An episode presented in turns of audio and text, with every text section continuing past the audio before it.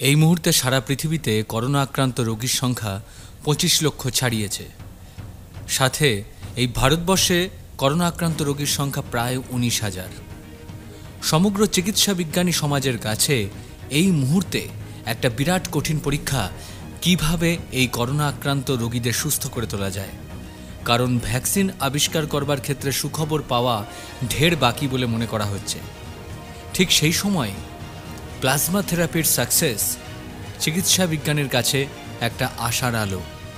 কনভেলেসেন্ট plasma therapy, এটা একটা experimental procedure Covid nineteen পেশেন্টদের সুস্থ করবার ক্ষেত্রে।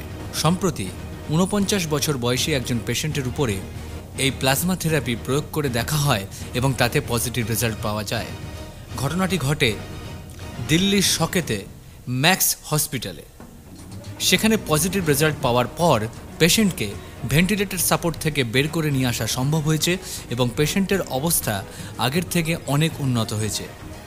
এই প্লাজমা থেরাপি মূলত একটা এক্সপেরিমেন্টাল প্রসিডিওর যেখানে কোভিড নাইন্টিন আক্রান্ত যে সমস্ত পেশেন্টরা ধীরে ধীরে সুস্থ হয়ে বাড়ি ফিরে গেছেন, তাদের শরীর থেকে, তাদের রক্ত থেকে অ্যান্টিবডি সংগ্রহ করে নতুন কোনো করোনা আক্রান্ত পেশেন্টের বডিতে তা প্রয়োগ করলে সেখান থেকে পজিটিভ রেজাল্ট পাওয়া যেতে পারে বলে চিকিৎসা বিজ্ঞানীদের বিশ্বাস।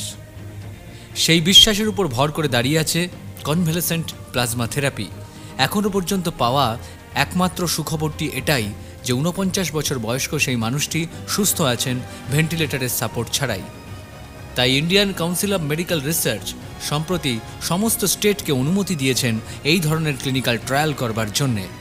আমরা আশা করব এই প্লাজমা থেরাপির হাত ধরে চিকিৎসা বিজ্ঞান কিছুটা এগিয়ে যাক এই অভিশাপের বিরুদ্ধে সামগ্রিক লড়াইয়ের ক্ষেত্রে।